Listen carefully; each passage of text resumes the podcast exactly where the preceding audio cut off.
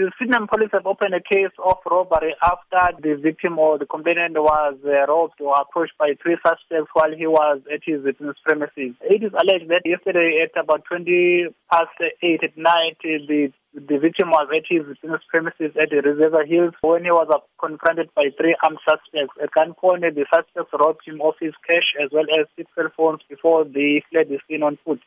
There is no arrest made at this stage and the matter is still under investigation. We are also appealing to anyone who might have information about the whereabouts of these suspects to come forward and give us information. This is not the first time that we've heard of bars being robbed. Are they being targeted? Appealing to the business premises owners uh, that they must always be cautious and they must take extra precautions whenever they are dealing with their clients, especially the unknown ones, because they might be robbed by those uh, who pretend to be their clients. When under the influence of alcohol, one is not in the right senses. How much of a concern is this?